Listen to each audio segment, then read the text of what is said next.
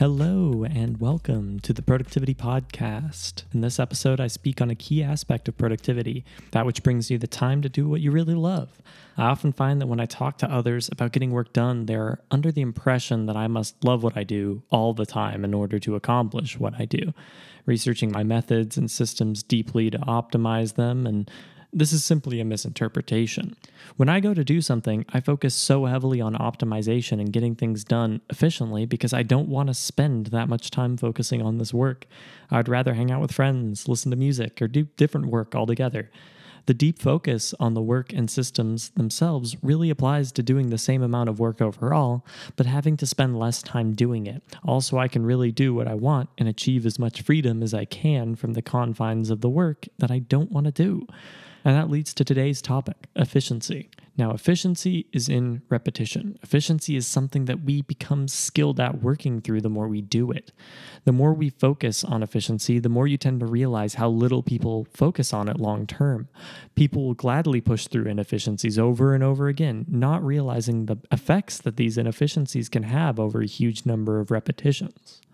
This can be easily demonstrated with things such as repetitive stress injuries. Take, for instance, what I'm accustomed to typing. I type a lot on a daily basis, and though I like to think that I type in a way that causes little strain, it has been shown that even if you have an extremely ergonomic keyboard and very good typing form, you can still have hugely painful effects over many years of this typing any kind of inefficiency will add up. And this inefficiency is exactly that in the purest sense.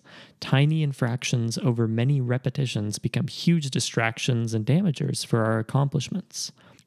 Now, when regarding efficiency, we have this huge basis on inefficiencies, correct? Um, obviously, we want to get rid of any of these problems. And there is a reason that so many employers are looking for exactly this, and that is detail oriented employees. There is a reason that detail oriented is a compliment in the first place, because details directly contribute to the world that we live in. Details make the difference between a polished product and something that just works details overall are much larger than their strict de- definition will lend itself to. When analyzing efficiency, it is clear that details play a huge role, but I would argue that efficiency itself is why the details are held to such high regard. This is what polish is meant to do increase efficiency. When you design a laptop, for instance, you focus on details. This is something that computer manufacturers have done in many ways over the years, but there's one test that almost everyone takes to see if a company truly cared about the details when designing a laptop, and in turn cared about efficiency. And that is the one handed lid lift. Though it's a simple test, simply checking if you can open the laptop with one hand. This is a simple test, but it demonstrates efficiency in a clear way. It is such a small detail, but every single time you open open a laptop, you will notice if this detail isn't paid attention to. And every single time, it will cause you some pain that you could have otherwise ha- not had if the manufacturer paid more attention when designing their product.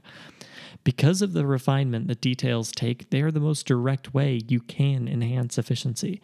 Save a few seconds here when designing your system, save a few decisions there. It will add up. And creativity plays a big role in efficiency too. Creativity is a truly rare and powerful skill, and those who can come up with new and unique ideas are very hard to find. And those who can do so while creating good ideas are exponentially harder to find.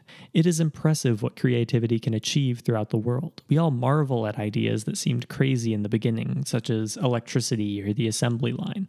And clearly, ideas like these were so much better than what you or I are ever likely to come up with. But there is something innately powerful about creativity that I know can be harnessed into efficiency. Because efficiency isn't only about cutting tasks down, it can also be about bypassing a task in the first place. And this is where I believe creativity can really leave its mark. Take, for instance, a document that you must write up once a month for your work obligations. It is moderately time consuming to do and has been done for absolutely ever. This is something that many people may try to refine. They may eliminate unneeded formatting or even set up automation to format the document for them. They may even optimize the system well enough to the point where it can be written by them just from filling in some basic information and having a computer program write the document for them. And this is all well and good, but I propose the creatively efficient worker who simply stops writing the document They see that the document has been done forever and likely hasn't been looked at with a critical eye in many years. Even so, to the point where the document simply isn't required anymore and people don't know. It's simply not needed. And this approach can be risky. I'm not saying this approach works for absolutely everything, um, but all creative endeavors really are that risky. It's not easy to break ground, and it should be done with razor like precision. But remember that it exists and that creative efficiency can be done in such a powerful way, and it really can be the most powerful form of efficiency when used properly. Another thing to focus on with efficiency is resources. Just because you can do something yourself does not always mean it is the best possible option.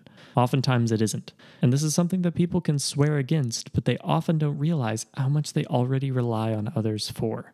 Take, for instance, the device you are listening to this on right now. Did you design any part of that device? Did you play any part in its creation at all? The answer to that question is going to be almost universally no, and the same goes for just about everything when it comes to productivity, ideas, or anything that you have to work towards.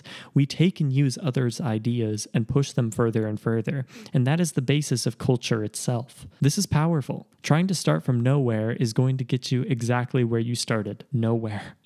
Using others' resources with proper credit, of course, is a huge benefit to yourself and to the person who created the great idea or system.